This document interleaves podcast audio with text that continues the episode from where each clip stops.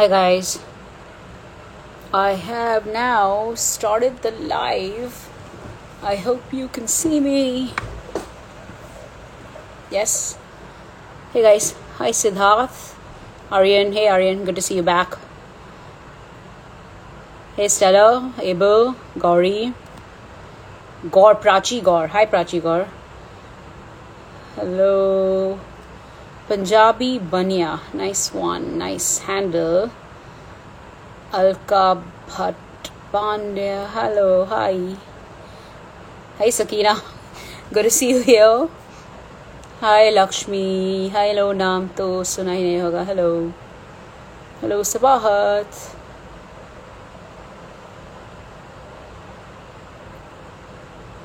And we will just wait for our guest to join us here. Uh, hi Crimson Sky. Hi Prem. Hi Ananya. Hi Shivani. Hello. Useless. Okay, I'm not sure what's useless about mm, you joining the session, Aryan. I'm going to make sure you find it extremely useful by the end of this next 60 minutes. Um, so quick introduction. Hi, guys. Oh, hi, Pipa Bella. Good to see you. Uh, I'm going to add you in now. If you can just send me in. See you again. Nice name. Pipa Bella has sent me a request. Okay, and it says Pipa Bella is unable to join. Pipa Bella, maybe you want to send me another request. And while that's going on, guys, I'm just going to give a quick introduction. Um, most of you know my name is Vibha Kagzi, and I am the founder and chief education officer at ReachIvy.com. At ReachIvy, we work with students and help them attain their study abroad and career aspirations. Um, we started the series called House of Experts to, you know, really assist people in figuring out their journeys because I truly believe that learning through someone else's experience is very valuable.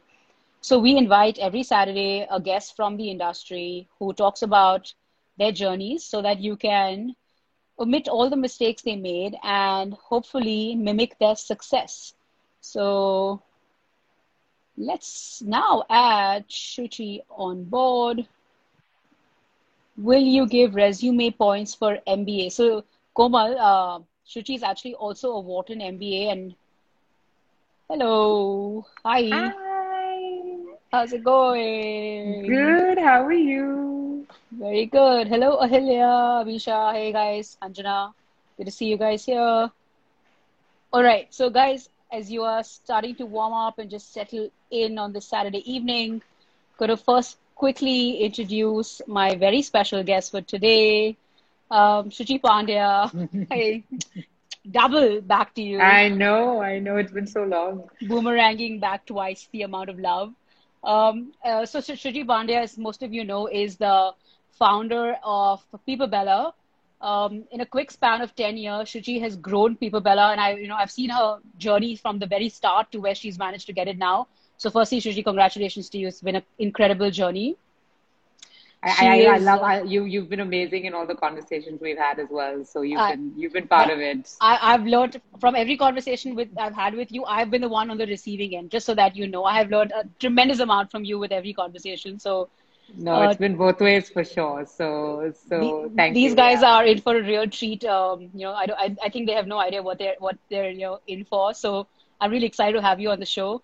So guys, as you know, in ten years, Shuchi has uh, reached a number one spot in 10 categories across uh, her, her line in jewelry. What she did is uh, tapped into you know the youth and uh, figured out that they really were looking for uh, low price jewelry but extremely fashionable. And I'm not going to get into her business and spoil it for you. I'm going to let her just talk about you know her strategy with Pipa Bella. Uh, she was also nominated for top 25 startups in Singapore and also won an award by Google. Um, in addition to uh, running Pipa Bella, she also has an adorable daughter. And uh, while she does imitation jewelry, um, when she speaks, she's actually very real. So you guys are in for some real, real learnings from her in this next 60 minutes.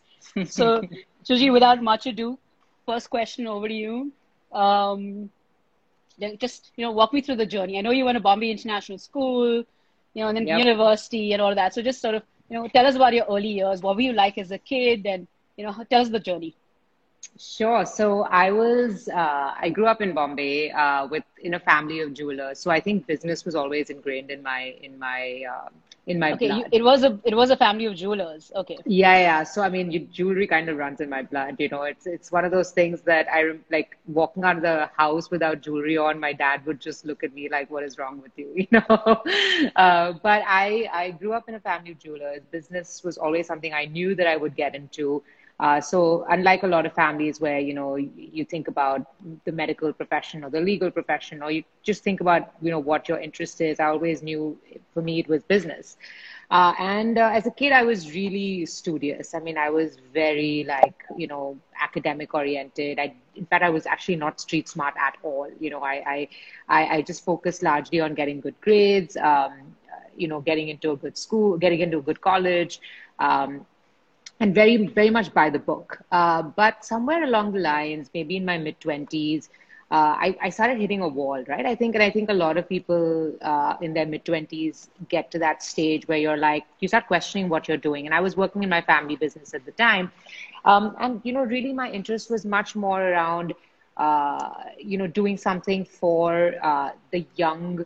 Um, generation of India, you know, and I was seeing that in my own taste and sensibilities and my own ability to uh, find something in India for for myself and my friends, it was there was just really nothing there. So I just kept thinking, you know, I want to do something, and there was this itching feeling that you know uh, there's there's an opportunity to to tap into uh, you know a different segment of jewelry. Um, so my family, by the way, was into fine jewelry, right? So this was this is very different. Um, so then I decided to go to Wharton and do my MBA. I actually randomly even applied. I think MBA for me was not on the charts because again, as, as you know, in, in, uh, when you come from a family business, you don't think MBA, right? You just think like, you know, where, like how can you make the next big deal? Um, and so I, I said, okay, I'm going to take a break. So going into the MBA, did you know you wanted to be an entrepreneur or did you think you would sort of go and experiment or?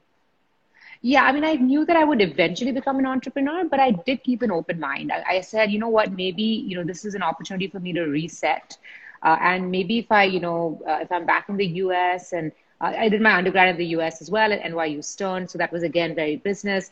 Uh, and I said, you know, maybe, maybe if I, uh, you know, if I go back to the US, I can, I can look at opportunities where, you know, I can learn something new, right? Because this, this, you know, you, when you hit that wall uh, in your twenties, you kind of, are you, you I was I was kind of almost pushed to reset and start from scratch. Um, and so then I, I did. I actually I I kept a super open mind. I tried everything from uh, I, I, you know I went to like all these information sessions on PE and VC fund like VC firms, and I, I even did like iBanking info sessions, oh, wow. like okay. everything, right? Like I was like, let me just see what where where this goes.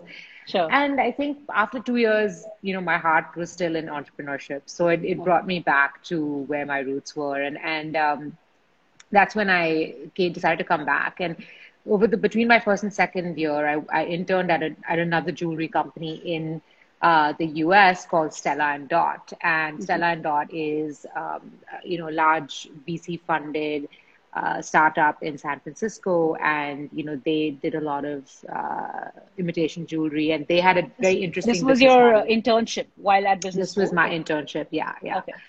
And I then came back to India during my summer as well, and I did some, you know, quick tests on like, you know, a quick pilot as well in terms of, you know, if I wanted to start my own thing, like, you know, what was the uh, market like. And I think the good thing about business school is that you develop all these toolkits, right? Like you right. develop all these frameworks and you study them and you're, you know, you, you kind of, uh, you have this insane um, amount of resources available to you, you know, so you can, you can literally like take an idea and bounce, like email your professor about it and he'll give you he or she will give you like five different ways to think about that problem which which I, like honestly you don't get if you're just um, you know an entrepreneur trying to make it right? So mm. being in business school and trying to start a company was was fantastic. I was you know knocking on doors of professors trying to uh, you, you, know run them by my business ideas. And i even took a couple of classes on business um, you know on, on entrepreneurship in general like areas where i felt i was lacking. Like i took a venture capital class for example uh, and all those things really oh. helped i think in the okay so uh, you, you know, streamlined your you streamlined the mba experience towards Yeah, entrepreneurship. Okay, you really Yes, I tapped into So all my- the resources at Wharton, huh? Wow. Okay. in my in my second year yeah In you know because i think by this after my summer i pretty much knew i was going to go back and so you know I, I decided that you know okay now it's time for me to take advantage i have one year to take advantage of all these resources that wharton's given or wharton has um, and i did you know i i i, I- I think I, I really sort of explored you know all the different now now they have a lot more but back then you know even then it was very different. And uh, you know we did things like we would uh, like they, like there was a company called rent the runway and uh, a bunch of other uh, startups um, actually started by a bunch of uh, hbs alum as Yeah. well all based out of new york and being in philly you know i would drive down to new york and through the wharton network i would get opportunities to talk to the founders oh, wow. you know and, and so you know these are the things that i think really exposed me because I think the US at the time and even still is going through a very uh, it's very different, right? It's like they, they, they, they have a very evolved way of looking at business models, uh, you know, and uh, and so you know, I said, can I can I look at some of these business models and see what would what could be applicable in the Indian context? in India. Okay. Yeah, and uh, e-commerce at the time was very new, and I had no tech background whatsoever. You know, I, I only knew jewelry, uh, and said so. I said, let me let me see what I can do. Uh, you know, on the tech front, and Flipkart and Amazon. Amazon had ju- not even entered when I when I came back, uh, Sure. and Flipkart was very young. Uh, they're definitely not at the level they were. Myntra was just it's Myntra kind of picked up around 2012, 2013. So. Uh, in general, e-commerce was, I would say, uh, at its very early stages when I moved Okay. back in 2012. Uh, so the first couple of years was very bootstrapped. We, you know, we had pretty much just my own savings that I put into the business, uh, and I said, let me try and see where this goes. And uh, you know, we were very organic. We the one good decision we made was we hired a really uh, good PR agency, and it wasn't like a fancy PR agency. It was actually just a bunch of two girls who were also very entrepreneurial. I mean, they were just starting up, and they wanted to prove themselves, and uh, and as a result, you know, it was it was amazing because uh, you know they were working hard to to build to promote our brand, uh, and uh, you know, it, it was a kind of sim- we were both feeding off of each other with this entrepreneurial energy that that we Sure. both shared. Uh, and that really helped. I think PR at an early stage of a startup really helps because you know you don't have much money to advertise, you don't have much money to get a celebrity on board. But if you can get a PR agency who can put you in touch with the right connects, um, I think I think for a brand it's really critical. Okay, Uh, so, so that- just just to get it right, so you you used the Wharton MBA to sort of flesh out your startup. Did you Yeah. end up graduating Wharton knowing that this was it? Like you'd be in the e-commerce space and retailing jewelry? No, no. So I actually just I just Okay. knew I'd be in jewelry, right? I just In said, jewelry, okay, okay. I, I had this vision that I wanted to target. It was a very simple vision. I said that, look, Okay. I think women need jewelry uh, that's affordable. I think that the options out there are uh, limited, and it's a very disorganized sector, and it still Okay. remains a very disorganized sector. Uh, so can I just convert it into an organized format? Uh, so that was a very simple So, goal that I so had. that was your thesis. You, you realize Yeah. that the market's disorganized. You realize there's a Yeah. need for this sort of product, and you Yeah. re- realize that there's some need for disruption because there's no one really doing Yeah. what you do. Okay, so that was the basic premise of starting that was out. the basic premise. And we started off not with e-commerce. We started off very organically just selling you know but we we hired a bunch or hired but we kind of developed or created a network of influencers. At that time influencers were not as it wasn't as institutionalized as it is today. Uh, so influencers uh, who were bloggers who were upcoming bloggers we partnered with them. We got them to talk about our brand with their friends uh, to host trunk shows and things like that and and Okay. build the brand very organically uh, and it wasn't Okay, so it, it, it did not start up as an e-commerce venture. no, no. For the first Okay. two two and a half years, we were very like on the ground, uh, and I think that was great Okay. because you know I was very involved at that level, at that stage. To uh, you know, I got the opportunity to actually interact with with customers, right? So Ah, it was a very face to face interaction that we had, Hmm. um, which I think e-commerce can sometimes you know create that create that barrier. And so I had that opportunity to talk to a lot of customers, learn Okay. about what was what was selling, what was not, etc. Um, before and- we and- before we jump more into people, Bella, I have a question here from Komal six one nine, who asks, uh, "Did your undergrad help you more than your postgrad?" You haven't Um, answered that. Like, how did the NYU undergrad sort of You know, how, did, was there any I skill building there? me.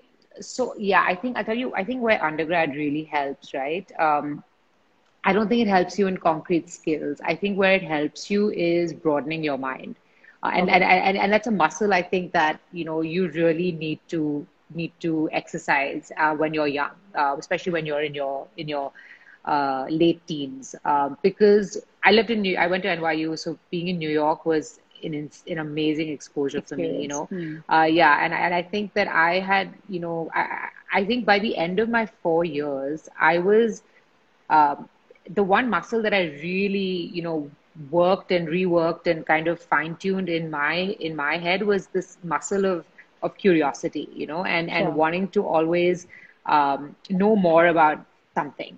Uh, and I Hmm. think, uh, you know, living and being in, uh, sorry, I think I just Yeah, but yeah, sorry. I, there was a bit of a lag. Yeah. Yeah, so you know, I think curiosity uh, is really important when you're young, and I think it's not important whether you do your uh, whether you do your undergrad in uh, business or you do it in liberal arts. Just be in an environment uh, and surround yourself with people where you know you can you can they they they, they push you to be open minded. Uh, and secondly, I think also learning. Um, uh, learning how to problem solve. And I, I don't mean problem solve in the sense of, you know, like a consultant type of method, Sure. but, uh, you know, learning how to connect the dots between one situation and another. I think these Okay. are two areas where undergrad can really help. So, so Uh, one was curiosity, and then the other was just sort of learning how to join the dots. And of course, being in New York, you were super exposed to like the whole big city yeah. in New York. Okay, cool. Yeah. So I think good. that street smartness came in, right? With New York, like Okay. I think, like I told you earlier, I was very academic and I was Right. sheltered living Okay. in India. Uh, and and New York really opened me up, and it, it opened up that whole sort of uh, level of, oh, you know, I can do this. So it built my confidence to that level, which I think is very critical. Business school was was hardcore technical skills for me. Uh, it Okay. doesn't have to be for a lot of people, uh, but for me, it was very, it was it was really about about building very specific uh, skills. Okay, cool.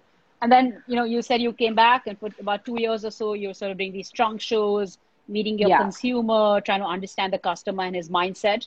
Um, in these two to three years, in you know, the initial phase, what are some of the biggest challenges we faced? Uh, we have a question here from Uf Mirchi who says, what were some of the major challenges while you were sort of growing organically in the beginning? Yeah, you know, I think that building a team is is is challenging, you know. Okay. Um, you know, when you start a company, I think one of the things that you don't really know is what kind of people do you want to hire, hmm right? Like, you know, you don't know from the onset, like, okay, this these are the these are the people I need, uh, and this Right. is the job description. Because frankly, for Hmm. example, like I didn't know if I needed a graphic designer full time or whether I could do it one part time. Sure. Uh, I didn't know Because you're I also sort need of managing your resources and team building. you're managing your resources and also frankly you don't know you can't you don't you, you can't anticipate the level of work right Sure. so so sometimes what you really need are just people who are willing to do everything you know so you Right. need people who are self starters you need people who are passionate who people who who don't say oh no this is not in my job description right um, and i think finding those kind of people is very challenging i mean you you know you sit in front you sit in an interview you're an entrepreneur right Vibha? like you sit in an interview you, you interview someone you don't know if they're gonna if they have Sure. that passion right for or that or that sort of um, uh, you know zest for uh, for doing things or, or for learning right um, Right. So i think that was a challenge in the early days. And i think as you get as you get more uh, sophisticated in your entrepreneurial journey and as you get bigger as well that's when you start understanding okay you know this is important for me and that's important for me. So i think one of the big mistakes that we made for example was was not um, you know so not i mean that seems like a really silly thing but you know in the in the early days uh, i don't think we were very clear in our heads about what kind of people we wanted to hire uh, Sure. and i think if i had to take it back you know take it uh, i think i think we could have if we had been more if there had been more clarity on that front i think i would have been able to avoid certain recruiting mistakes which i think avoid which i think ended up for me wasting my time wasting my resources wasting my effort uh, and you know i'd been been more efficient about it So, so for uh, someone who's looking to start a business, uh, you know, from the viewers here, and someone looking to just, you know, set up their first initial team, you know, what yeah are some one or two pieces of advice that you'd like to share? Yeah, so I think when you're starting your when you're very early starting off, uh, I think uh, testing the market, like product market fit, uh, I think is it's a, it's a very business school word, product market fit. But sure. you know what it, what it essentially means is that you have a product and you have a consumer, and you have to ensure that they both like each other.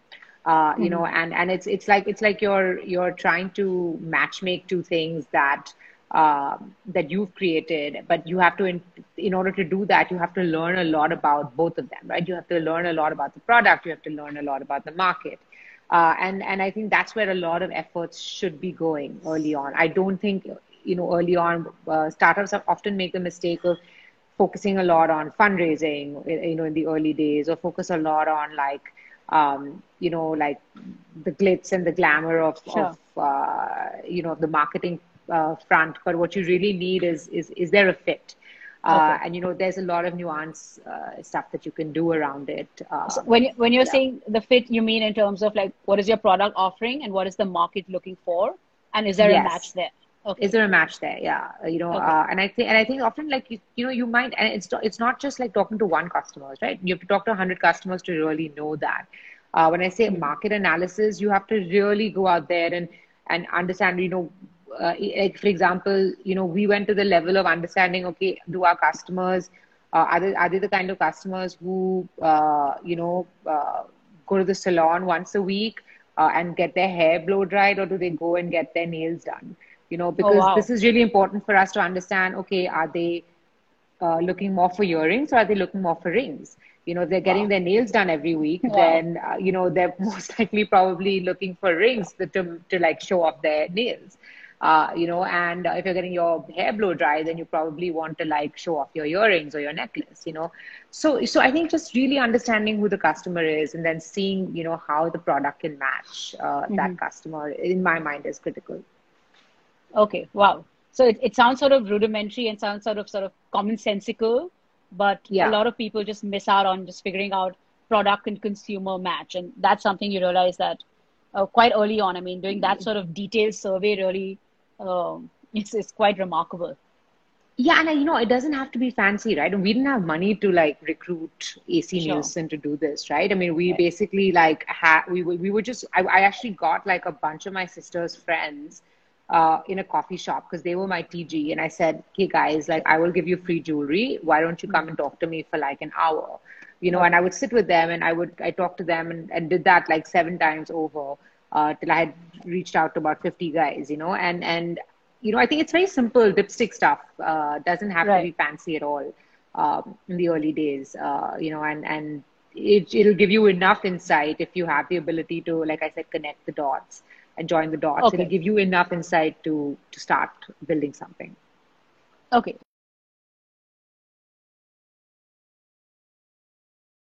Getting, you know, her education uh, getting all the soft skills, the hard skills, the exposure, then coming back and then trying to assess the need in the market and then developing a product that sort of matched that need. Um, yeah. What happens next? So, you know, how did you go about then sort of building and scaling up the team? Yeah, so in 2015, I raised my first round of funding, and that was pretty much my journey into uh, the VC world, but also I had committed to a path. I think when you when you when you and we've talked about this before, right? Like we've talked about should we get VC funding? Should we not yeah. get VC funding? You know, when you get when you get external investors on board, uh, you know, you're basically committing to a path, and that path is that hey, you no longer have a boss. I mean, you know, you're yeah. no longer your own boss. You have a boss now. Uh, yeah. That boss is your investor.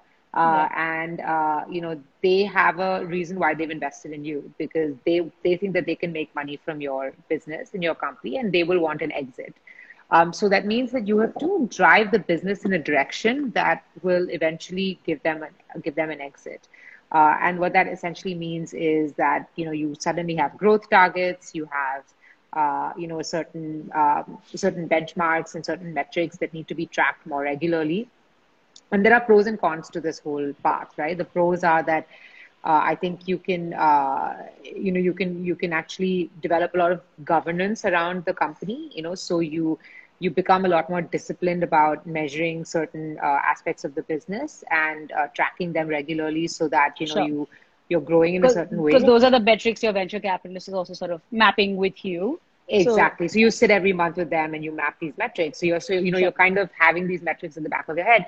But then the con is that you know you you you are answerable to somebody, and uh, you know you have to grow. You have to show that growth, and you have to prove yourself a lot more mm. than if you were just making this into like a lifestyle business. Mm. Uh, and so you have to decide. And I think we took the decision that look, you know, this was it was now or never. I was young. I said, you know, if I, I, I can, I, if I have to, you know, raise money, then, uh, you know, let me do this and see, you know, uh, how I can, how I can realize the vision that I had for Pipa Bella uh, into something bigger. Uh, so I raised my first round. It was a small equity. It was a small angel round. Uh, it was about, okay. you know, I think about two hundred fifty thousand dollars. So. Um, maybe at that time around you know 1.2 crores or something right yeah. you know not a whole lot uh, not not like the millions that people are raising today, right? Um, and uh, you know that that was actually when my journey into e-commerce began, um, and I think that it was fantastic because we brought tech, we we hired a whole tech team, um, and we started pushing ourselves into the tech into the e-commerce world. So, so we started. So you raised by, this money, and the first thing you did is you used the money to so team build, basically. Yeah. Is that what you're saying? Yeah. Okay. Yes. Yes. So because I, I think tech was it was it was pretty uh, pretty clear that if I had to if I had to use uh, if I had to grow, then you know I couldn't rely on this whole trunk show model, which was sure. you know very uh, organic and things like that. So I had to have some sort of uh, okay. Uh, so you, you, raise the money and you say, okay, we got to scale. If we're going to raise money, venture capitalist looking for return on his capital. For yeah. you know this this sort of ROI, you need scale. If you need scale, yeah. you need tech. If you need tech, you need tech people. Okay, fine. Yeah, cool. Yeah. So okay. tech people, the first people I hired. Then the next thing you did was, uh, you know, you figured out like where you're going to get your customers from, right? Um, and obviously, you know, the, the, the two ways that you can do it, you're either looking at an organic way, which which is, you know, you continue doing what you're doing, which is, you know, uh, talking to influencers, going on a more, um, you know, below the line, uh, you know, type of uh, stuff, uh, you know, which is like it's, it's like BTL activities, you know, like uh, yeah. go to theaters, go to schools, go to colleges, and, and do that kind of stuff. Or then you do more uh, paid marketing, which is your Facebook, Google, sure. uh, and you promote ads and you know acquire users. So we had we developed a sort of balance between the two, and we started spending money on marketing, acquiring new users. Then the question is how do you retain those users, right? So then you start developing the metrics around retention.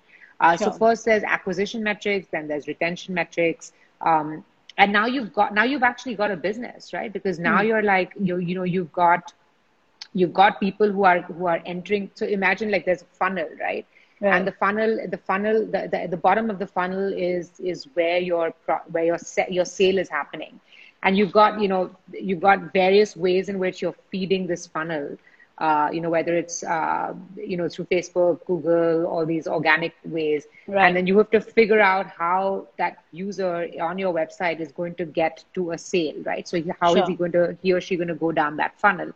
Um, mm-hmm. So that became sort of the biggest thing that we that we uh, you know we became obsessed with at Pipa Bella was the acquisition and retention funnel, and um, and even till the, till date, uh, and a lot of e-commerce companies will will have this kind of a funnel, but uh, you know, even till date, uh, you know, we, we think about things either as an as an acquisition funnel or a retention funnel. Uh, mm-hmm. Uh, you know, and, and how do you, uh, you know, how do you develop activities around either one of those? Uh, so, um, so yeah, so you know that that became a big learning for us from I would say maybe around 2015 to about 2018. Okay. At the same time, we were also so, so this it, was it, the, it sounds it sounds very sort of technical. It sounds very detail oriented you know, on, on, the surface, it looks like you're just running this like really cool jewelry company, which has all these amazing designs. Um, yeah. But what I'm hearing, and you know, lot, uh, for for people who are listening, you know, like what what you see on the surface is this really fashionable, trendy jewelry company. Uh, the this is the sort of backstage view, right? The backstage view is like really serious, technical, analytical uh, approach to building businesses and understanding, really understanding the consumer psyche, and really understanding your various marketing channels and seeing how those funnel through. So this this looks yeah. like a very sort of detail oriented approach to running the company. It's it's not just a you know like you, yeah and that was started that this was my yeah that was my way of running it you know and i think that i think that's also because of my personality was a lot more about uh, you know making sure that everything is data driven you know so any Sure. decision you make had to be driven by okay show me where the numbers are if it makes sense then we'll do it uh, you know and if it and if there was not enough proof uh, around it then we drop it you know so it's not about oh yeah just you know so so and I think a lot of other you know entrepreneurs are very intuitive and they don't care so much about numbers but this was at least my way of saying that okay you know it has to be backed by um, and this is again business school education right coming in so Sure. um, so I think that that Backed approach uh, numbers. Okay. yeah, yeah, back All by right. numbers. Um, and then at the same time, you know, in 20, between 2015 and 2018, we were also working on our supply chain because we had, Okay. um, you know, so we had to work on making sure, uh, you know, we were building our, our manufacturing capabilities, you know, to, to, to handle the scale. We were, we were also making sure that, you know, we had, uh, you know, building relationships with vendors. Um, we were automating Okay. some of those processes at the same time. So tech was playing a role not only on the front end, you know, on the acquisition Okay. side, but so also on you know the on supply chain. on the tech side, you know, I'm curious to understand. I uh, you, I know you have a business background. You went to NYU and Wharton and stuff. Um, and you run essentially, you know, running an e-commerce business is essentially running a technology company, right? So, do you, as a CEO founder, feel challenged in terms of, uh, you know, not really knowing how to code? Uh, do you fo- do you see that as a disadvantage, or do you see it as an advantage that you know, I don't really, I can, you can easily sort of outsource and hire out the tech, but uh, you can't really outsource this sort of, you know, managerial analytical thinking. So, where are you on that spectrum? Yeah, so you know, I'm actually really glad I'm not a tech person. Uh, I think that if I were a tech person, I'd be micromanaging like my entire tech team like a lot. Uh, you know, and I think the fact that I I don't understand tech has allowed me to delegate and trust um, Right. the tech team. You know, and and and that's allowed me to uh, kind of focus on the things that. Uh, you know, I'm really good at, uh, you know, and, and focus on the areas which are, which are my strengths. So, rather than trying to you know uh, be in a, be in an area where I don't understand or even you know try to develop my strengths there, I played to my strengths um, and just delegated where you know I felt necessary. So I, But, I actually but, don't think you that. know, Yeah. for, for someone who's considering starting up an e-commerce venture, yeah. do you think, uh, you know, not knowing technology is a disadvantage? Do you think not knowing technology um, is a skill set that they should quickly, you know, sort of lasp on, or is it okay? You know, do you feel okay running this? Yeah, so look, I think that you have to, I don't think that, you know, when you say not knowing technology, right? I think that, I think that if you're a complete tech dinosaur, like you don't know anything about technology at all, then I think, yes, you should spend a little bit of time, uh, you know, understanding it, right? Because there will be times when, you know, whether you're in, in a VC meeting or whether even if you're not raising funding and you're doing this on your own, where you, where you will have to have discussions around technology with, your team or, or you know you will have to know where the limitations of technology uh, what the limitations of technology are and where, you know how far technology can take you in terms of your your business operations so i think that uh, i think understanding that is important you know Sure. um, but i don't think you need to be an expert for sure Okay. uh, you know i think that you there are there are lots of resources now uh, you know and, and also by the way like like you know uh, the tech world is is evolving so fast and, and and you know there are new languages that come up every year right so Mhm. as an entrepreneur it's very difficult to to keep Okay. you know uh, Like, in touch like with all of that. when that you started in 2012, had you hypothetically studied computer science, you would have obviously learned a very different, with very different languages, different platforms. yeah So in any ways, the knowledge would have gotten sort of redundant. So unless you keep up with tech, exactly exactly okay. exactly. So, so the message I'm getting here for entrepreneurs is like, if you want to jump into a technical business or e-commerce, etc., it's Yeah. okay to not know the nuances of technology as long as you understand basically how tech works. yeah Okay, Correct. I'll, I'll quickly take uh, a question here from Aditya Agarwal. Um, you know, I- uh, just I'm going to paraphrase this question in terms of like, you know, when you started out, you were doing certain things, and like 8, 10, 12 years into the business, uh, how do you see your role evolve? You know, how how are you Yeah. sort of how were you managing then, and how are you managing now?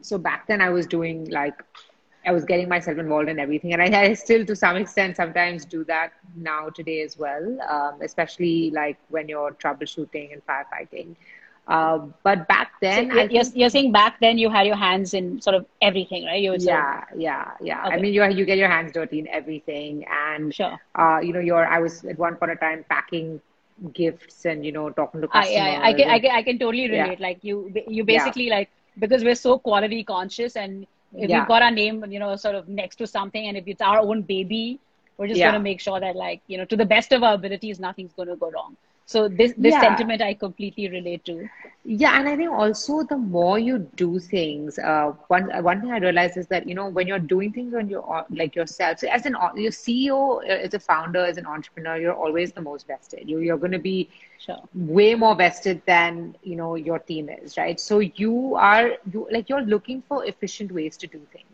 your sure. team, if you just tell them, hey, listen, you know, this is what you, this is your job, this is what you're supposed to do, they're just going to do that, right? I mean, not everyone, right. but you know, like a lot of people sure. will. So as a result of it, you know, as an entrepreneur, when you get involved in that process, you begin to understand, okay, where are things going wrong? Where are things falling apart? Where are they breaking? And then you can fix it, uh, you know, because sure. you have that mentality of, of trying to fix it. Um, and, okay, and, so and initially think, you sort of, you had your hands in pretty much everything. Yeah. And then how did that evolve? How did that change over time? Or has it? Yeah. So yeah. So it has. It, ha- it definitely has. I think that you know, uh, I'm I'm a lot more on the strategy side now. Um, I think a lot more about uh, larger picture stuff. I think a lot more about uh, you know, where is the what is the goal? Uh, how are we going to execute on that goal? Um, I think about the sort of two year, three year plan, whereas maybe you know seven, eight years ago it was more about okay, uh, you know, what is the five month plan? What is the six month plan? Uh, and okay. so, so I think in that sense, you know, that, that role has evolved quite a bit. Um, you know, I also think a lot more today about culture and team building than I did maybe back in the day. Uh, you know, okay. um, uh, you know, like how do we, what do, what do we really stand for as a company? You know, what is the brand? What, you know, what, what is the philosophy? I think a lot of that comes in now, which before, you know, you don't think about so much. Okay. Um, yeah. So you went from like very sort of micro nitty gritty managing the company yeah. to now thinking sort of big picture, three year vision, brand strategy, etc. Yeah. Yeah, okay. and you know, I mean, and I think I think your role it, it evolves, but it's you know you sometimes still have to be pulled back into that every day, right? Because sure. you need to be in touch with you know what's happening on ground and the realities sure. of things as well. So. Okay, so you you you get pulled into it time and again, but like yeah. largely you're saying that that's the role shift.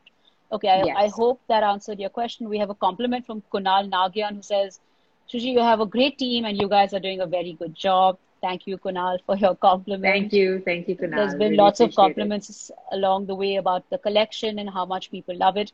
Um, going to pick up a quick question here from Anika Tarika, who says, Did you ever lose faith uh, that your business wasn't growing or anything of that sort? Did you ever have sort of this moment of questioning where you're like, what am I doing and why? Yeah, all the time. all the time. Okay. Yeah, yeah, yeah. I mean, if you want the honest answer, right? Like, um, I think entrepreneurs are like, uh, and right, I know, I know very few entrepreneurs who are like so self confident that they know every that they think sure. every, they're hundred percent sure of every single decision that they've made. Um, yeah, I mean, you, there's a lot of self doubt, and the journey is is filled with, uh, you know, am I doing this right? You know, do I have what it takes? Um, right. All of that. Um, but you know, I think what what you know, it's it's stuff like this, right? Like it's it's customers who say that you know, uh, you know, I love the I love the product, I love I love what you guys do, I love the collection. It kind of motivates you to keep going, right? Uh, and and you you feel like okay yeah you know i've created something then let me let me mm. let me go and do it and let me build on it it's kind of like building a wall right like you're sure. you're putting one brick then you're you know you wake up the next day you put another brick you're not gonna you're not gonna build that wall overnight you're not gonna build that structure overnight you know um, mm. and every day you have to you know you have to motivate yourself okay let me just add one more let me just add one more uh, you know and and you know you, you eventually get to a point where you're like okay now i feel i feel good about things you know you can see that wall coming up finally yeah or that wall or structure or whatever it is that you're, you're whatever right. that vision you had in your head for something you know you can see it coming in front of you whereas before you know it, like it, it, it, takes effort you know in the mornings to wake up and be like oh yeah you know i have to do this even though like there's so much uh, that i have to fix and there's so many issues and there's this and that sure. and you're like oh you know do I really have what it takes to do that? You know, Um, like even with Okay. fundraising, for example, like I didn't think I had what it take what it took at all to fundraise, and then you know you just build your confidence slowly, slowly, and and you get there. You know. Okay, great. Uh, Anika, I hope that answered your question. You know, she she she talked about it, right? Like it's natural to go through the highs and the lows and sort of the self doubt, uh, but you sort of brick by brick build yourself up there. Okay, I'm going to take a quick question here from Naam to Suna Hi Nahi Hoga, who says, as the founder of this popular brand, how do you maintain good relationships with all your consumers, considering that you have such a large customer base? Okay, I think this is a really good question Yeah. um, you know, talk talk a little bit about your customers and you know what what's worked, what hasn't worked, you know, what sort of issues are you still sort of struggling with, and how do you how do you manage all of that? Because this is really a consumer centric business. Yeah, yeah. You know, so I think with consumers, you have to maintain a very authentic voice. Uh, this is one something we learned probably a little bit more recently, you know, and I'll give you an example, right? Like, um, like with the law, for example, COVID, right? Um, COVID has led to a whole bunch of issues, like in terms of uh, getting the product to the consumer on time. Uh, and it's not, and, and a lot of that is not, um, was majority of that is actually not uh, completely in our control, right? Because you give the product to a third party courier company and then they, they take it to some city and then, you know, that city suddenly goes into lockdown. Um, and then you're not able to, uh, you know, you're not able to get the product to the cus- to the customer you know, in situations like this, I think talking to the customer, uh, preempting a situation, ensuring that uh, you know the the customer is um, uh, is is well aware of the realities on ground and being very honest about it. So I think having an authentic voice with your customer is super important, uh, and Okay, so that's something that authentic voice, uh, connectivity, sort of you know Yeah. staying in touch and communicating, like keeping your channels of communication open. Okay. Yes, yes. Uh, and, and I think that, you know, just being honest, right? I mean, if you're not able to do something, then, you know, just just be honest that, listen, I can't, you know, this is not going to be possible. So, for example, one of the things we did was we were very short staffed on our customer service, right? We said that Right. how do we handle this? Uh, because we have, you know, all these orders that we have to service, but we we can't like like you know we can't ser- we can't service all the customer service service requests. So what we said was we we you know we actually decided as a as a uh, three week four week exercise to actually uh, remove our voice service uh, from the uh, from customer service, right? So we said okay, we're only going to take requests on WhatsApp. And we actually Okay. explained that to our customers, right? We said, look, it's not that we don't want to talk to you or we're trying to avoid you. It's just genuinely that we we we have we're very short staffed. Uh, you know, with COVID, a lot of our staff has gone away, and we we actually had a whole Right. explanation for that. Um, Right. you know, and, and customers understood. And we said that look, it, it'll take us 48 hours to get back to you, but we promise we'll get back to you. You know, you you, Okay. ha- you and so and I think you know it's just stuff like that that I think if you if you communicate to your customers and you tell them these are the issues, they understand, right? Um, so I think Okay. that's what that's one of the things that really helps in connecting with the customer, uh, building that authenticity. Okay, uh, so you you build trust, authenticity, keep the Yeah. lines of communication open, Yeah. and sort of you just relayed the honest truth, saying this is the situation, and you know we're Yeah. trying our best.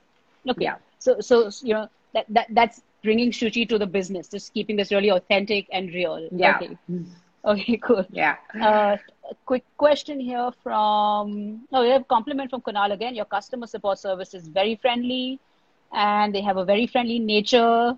So I really appreciate really your team. Okay, That's thank really you, Kunal. sweet. He's full Thank of you, Kunal. Yeah, that's that's really nice to hear. Question from Anika again. Uh, what are some of the important things uh, in terms of quality check? This is a good question. So, what kind Yeah. of quality check or QC do you do uh, in this sort of business? Yeah, so we have QC that happens at the production stage, uh, which is the manufacturing stage, and we have a second QC that happens before the dispatch takes place. Um, so uh, the production QC is at various stages of production. Um, so, for example, if a product is going through, say, five stages, then typically a manufacturer will have a QC person at each of those five stages. Uh, and then finally, uh, so that's one, we call we just call it one big QC check. And then the second QC check actually happens internally at our warehouse where we have, uh, where we have, you know, one, uh, you know, team that checks it before the product is dispatched. Uh, but one of the Okay. things actually we did, because I think just, you know, again, being sort of entrepreneurial um, helped is that uh, we ended up training our entire warehouse to do QC, right? So, for example, what we found was that, um, you know, uh, like even if, for example, uh, like we had a we had a runner, we have a runner, and his job is to just basically collect pieces from the factory uh, and bring it to the warehouse. We even taught him sure. QC. So we said that, okay. you know, before you bring it to the warehouse, you do the QC. Check you know, if you okay. Yeah, check, right? So, and if it's not okay. looking good to you, then don't take the piece from the factory. Right. So I think it's just, you know, having that mentality that, okay, quality control, quality control, uh, you know, uh, it doesn't have to just be one specific team who's doing it. Like, can everybody, you know, learn how to look at something and see if it's working or not? Um, okay. Uh, yeah. Okay. So it, it seems like very detailed QC. Um, yeah. Every stage of the production process, you're yeah. saying, you know, there there is some sort of QC and checking. Yeah. Okay. Yeah. Um, some some comments coming up here about you know are you hiring there are some designers who want to work with you and just otherwise is there is there some sort of hiring policy or something you want to just tell people about so, so please yeah so please please email us at uh, on marketing at pipabella.com we actually have um, this really interesting platform that we're building out for jewelry designers. We we know that you know india is is is a country which is filled with jewelry design talent. Uh, and I've seen this firsthand even in my previous uh, work with my with my family business. Um, and so we're building out a really interesting platform that's going to showcase uh, jewelry designers um, and allow them to uh, you know display some of their designs and uh, you know if, if you know if an opportunity comes up, we will also create some of those designs for our website. Um, so, and it's going to be a very democratic uh, platform that I think everyone will get access to, you know, completely uh, you know, none of that subscription stuff. So um, we're very excited about it. It's probably going to launch in the next two months. So please email wow. us on marketing at pipabella.com and we will um, we will keep you updated about that. Okay, awesome. So uh, for all the designers in the house, definitely reach out to them because I mean everyone knows the the reach of the brand that Shuchi has built. So this could really sort of place you out there. Uh, quick question here from Sabahat who asks, uh, who inspires you? Is, is, do you have someone who inspires you, someone you look up to, a mentor or someone? Um, oh my gosh, so many people inspire me. I don't have one particular person, but, um, you know, I, I think that, uh, like from a, from a, from a business point of view, I think that, uh, you know, there are certain business leaders in, uh, in India, like Ratan Tata, for example, um, he really inspires me. I think that the way he, um, uh, you know, the way he, he always puts uh, the community first, uh, I think before his own needs, and especially what he's done with the Tata brand uh, and and made and you know built that idea of trust. Um, you know, Tanishq, for example, is a, is a Tata brand, and I've sure. it's a jewelry brand, and I've always loved it. Loved the way they have that that trust factor in in in sure. in their brand. Mm. You know, and even though for me it's like you know it's not a competitor really because it's in the bridal jewelry space, sure. but uh, but I I always look at that and think you know one day you know I would like my customers to also uh, think, ha, you know, have that level of trust. Yeah, right. have that level of trust, right? That Pipa wala hai, to like nothing, like trust hai, you know, like koi problem nahi sure. Um, mm. So, I mean, Ratan Tata, I'd say, you know, probably hands down. There are a lot of others, okay. but, you know, from a business perspective, yeah. Sure. Okay. Uh, make an illustration. How did you get an idea to start Pipa Bella? She already answered this. I think you might have joined late, but if you um, watch the entire IGTV video, uh, we'll have it up on the ReachIvy page so you can watch it later. But she did talk about, you know, how jewelry and Pipa Bella. So if you don't mind, make an illustration, just catch that conversation there. Uh, yeah, I, I want to touch a little bit about on the the pandemic and COVID. And I remember talking to you. Let's you know rewind. Let's say five, six years ago. And I remember a lot of your manufacturing and your your, your largely your supply chain came from China. Yeah. And uh, you know when we spoke this afternoon, you talked like you told me that you've completely sort of sidelined the China manufacturing. It's less than 10% of your business. Um, yeah, yeah, can you yeah. tell a little bit, you know, talk a little bit about, you know, you know, the manufacturing, um, yeah. has COVID affected, you know, their supply chain, what, what is going yeah. on and how, how are businesses such as yours managing COVID? Yeah, Anika, that's exactly the question. Has COVID affected yeah. business? That's it. Yeah, yeah, yeah. So uh, yeah, so I think that basically, you know, I mean, COVID is COVID has affected everybody, right? I think it's I think it's, yeah. it's a tough uh, it's a tough time. Um, but I think that Uh, in terms of um, yeah, so I think the China India thing. Look, I think China. Uh, it was getting difficult to do business with China. That's for sure. And I think that uh, from a variety of different different aspects, I think one is that the product is very generic. Uh, and I don't think that it's like a lot of the designs are suited for the Indian uh, aesthetic. You know, um, I think Indian okay. women have a very specific aesthetic on the product side. I think quality is a big issue on, in China. You know, it's very like the kind of metal metal used is very cheap. Um, Indian manufacturers actually use a slightly more expensive metal, but it is it is um, much better in terms of quality. Uh, and um, and so you know we we just it was a very you know strategic decision to move all manufacturing to India. We've moved now 90% to India. Uh, only small 10% remains in China. Um, and even that actually we want to move to India very soon. So we want to be a hundred percent made in India brand in the next wow, okay. in this in this next one year. Yeah. Um, yeah. And so like we're all about that vocal for local concept, wow, okay. you know, and, and I and I think that and, and uh, you don't think in terms of like your cost structure or anything, it's you know, because the, the you know the philosophy I remember talking five six years ago was like obviously we you know we get our product from China, it's much cheaper. Yeah um, yeah. but that philosophy no i don't i don't evolved. think so. I don't think so. I think that i think that you know indian manufacturers can meet your price points um, you know and i think that they're actually easier to work with. Uh, you know indian right. manufacturers are really understanding uh, uh, the, the tastes and the kind of quality and the kind of finish that, that, that I'm looking for. Uh, and whereas, you know, I think China, there's always that little bit of a language barrier. There's a little bit of that, sure. oh, you know, there is, um, uh, you know, also I think that the way they work is very different in terms of the payments. You know, they want full upfront payments, which is difficult uh, when you're when you're a, a you know sure, company okay. that has to import. So all all of those things are, are you know are issues. Um, and yeah, I think with COVID, I mean, it's become even more relevant, right? Because I think with COVID, the whole, I mean, you know, even with uh, with Modi talking about self-reliance. I mean, it's, it's really mm. relevant for businesses, right? I think that you begin to realize that as a business, you have to be self-reliant. You can't rely on uh, imports to run your comp- to run your business. Um, and uh, and you know, like right now, China imports are completely like they're, like banned, not happening. Yeah. The, right. Okay.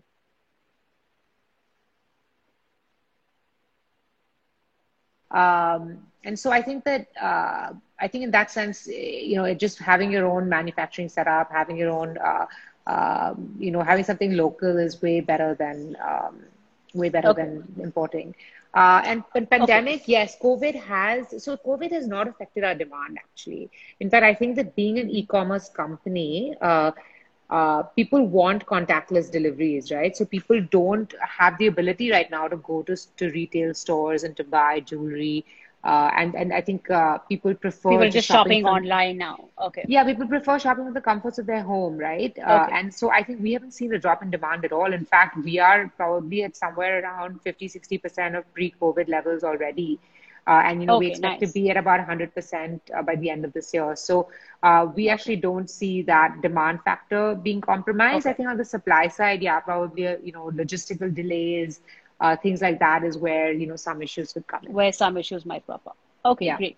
Uh, I have a question here from Shalini Goenka who says, you know, uh, just in terms of the business model, were there any international companies or brands that inspired you to, you know, sort of, you know, did you model this after a company you saw? Like, you know, you're talking a little bit about the companies in America.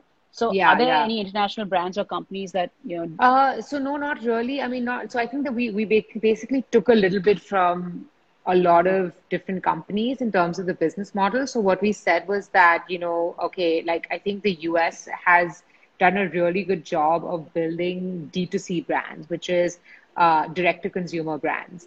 Um, you know, so rather than looking at a brand that is just a Myntra brand or a Amazon brand, right, where you're only selling and getting your revenue through an Amazon, can you can you create a direct channel with the customer? And I ah. think a lot of uh, US companies have done a fabulous job doing that. You know, whether it's uh, there's a company called Bonobos, which is a, a menswear line. There's a company ah. called yeah. Um, you could have eased, you could have just used their distribution networks and not bothered with building your own sort of e-tailing yeah. network. But correct, okay, correct. Yeah. So okay. I think that I think that a lot of Indian brands still rely on an Amazon on Amazon and Flipkart. Flipkart, okay. you know, and right. I think that again, that's where you know you have to take a call, right? Uh, mm. And we said that you know we want to be direct to consumer. Uh, sure. and and that's where I think the inspiration from from the US came. So there's you know a brand like Warby Parker, for example, which is a uh, which is a you know eyewear brand in the US, and uh, they're very much focused on uh, direct to consumer. Um, and so okay. I you okay. know I think it's it's a lot of different. Okay, so that's yeah. a lot of elements. Okay. Yeah. yeah. Um, okay. Uh, so someone had a question here about you know expansion plans. So we've got the story from like 2012 to 2020 yeah.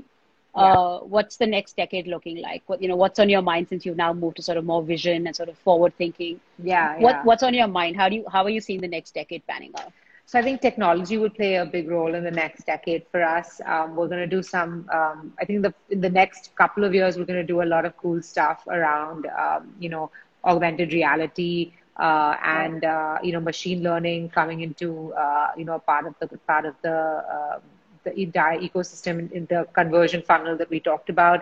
So I think technology would play a big role. Um, I think what uh, we want to look at in the next few years uh, is is actually becoming more of an omni-channel brand. So thinking about uh, you know uh, how can we increase our presence? How can we increase the access of the brand to places where uh, the access is not possible, right? So if, since we've already focused a lot on the demand side and the customer acquisition side, how can we make sure that the brand gets to as many places as possible? Um, that's going to be the, the area of focus for us. So whether that's offline stores, partnering with existing retailers, um, you know, creating um, partnership opportunities, distribution opportunities for us, uh, either through franchising or our own, um, you know, distribution distribution ship. Um, all of okay. those uh, questions are now going to come into play uh, over the okay. next few. So, yeah. so, so broadly, it's like sort of expanding the consumer base yeah. and uh, really deep diving into metrics to understand your customer better and better through, yeah. of course, machine learning and, and augmented reality and things like that. Yes. Wow. Okay. Yeah. This is this is like there's some serious some cool stuff wow. out there. You know, like there's some really cool stuff uh, in terms of what, what what what brands can do these days, and um, I think consumers are are like sort of lapping it all up. So uh, sure. It's a great time to be in the e-commerce business for sure. Okay, great. Okay, so uh, Insta's giving me this sort of two-minute countdown. Um, so I'm, I want to make sure I, I get enough time to thank you. Uh, firstly, guys, thanks all of you for tuning in. Lots and lots of questions today. Lots of compliments going towards Pipa and Bella today as well. Uh, thank you all for tuning in and for all your questions. And of course, guys, as you know, uh, Pipa and Bella is fully functional and open and running. You know, they have all their designs up on their website. So most of you are already customers of theirs, but do check out their collection and uh, uh, support the brand. You know, this is, these are tough times for everyone. So if you like their, their designs, you like their styles, definitely go out and make your next purchase uh, this weekend. Uh, thank you, Shuchi, for you know, Vibha, you've been you're so adding. awesome. You're like you're like I'm gonna make you my next brand ambassador. Like you're you're, you're like I, I am your brand spokesperson. Ambassador. Yeah, you're like the perfect spokesperson. I, I I'm totally your brand ambassador. Yeah. I, I will make sure I, I put on one of your pieces next time for my show. Yeah, I'm sending but, you stuff uh, next time for sure. Uh, to- totally, totally. I'm totally a big fan. You know, I'm a big fan. Not not yeah. just of your brand, but of you as well. So Thank Likewise. you so much. I mean, yeah, our, our conversations are, uh, and, and, and our coffee date is pending once this lockdown coffee day is uh, pending for sure. ends. We're, we're going to do that. So, but you know, really remarkable, Shuchi. I'm, I'm really inspired. Uh, and of course, I'm super proud, you know, with what you have done. It's a tough category to break into. It's a tough category to build out. And uh, you did it all. It's thank just you. eight years. So, you know, you have a, a cool 20, 30 years coming up, but just fabulous. So thank you so much thank for sharing you. all your thank you so much. Thank you. So if, you, if you want to just end, you can just end. Yeah, awesome. Thanks for thanks for that. Take care. Okay, thank you. Thank you guys for tuning in. Um, guys, uh, we have next session coming up with uh, a flamenco dancer uh, from uh, India who actually went to Spain to study flamenco, and she is the pioneer of flamenco dancing here in India. Coming up next Saturday. Are there any fields that you guys really want to learn about? Um, feel free to put it here in the chat or send us a message on ReachIvy. And I hope you guys are enjoying the, the, the House of Experts sessions. We're really trying our best to bring you, you know, experts from various domains. And for anyone who's still trying to figure out their careers and trying to understand, you know, who they are and where they are on this journey for themselves, uh, we've organized. Uh, I actually am going to personally conduct goal setting workshops starting this Saturday for three consecutive Saturdays. Um, I have uh, this Saturday coming up for high school students, 8 to 12 graders. Next Saturday is for college students, and Saturday, August 16th, is for young professionals. Um, so, for anyone who's keen on goal setting for themselves and figuring out, you know, who, who they are and where they want to be, please make sure you reach out to our team and sign up for the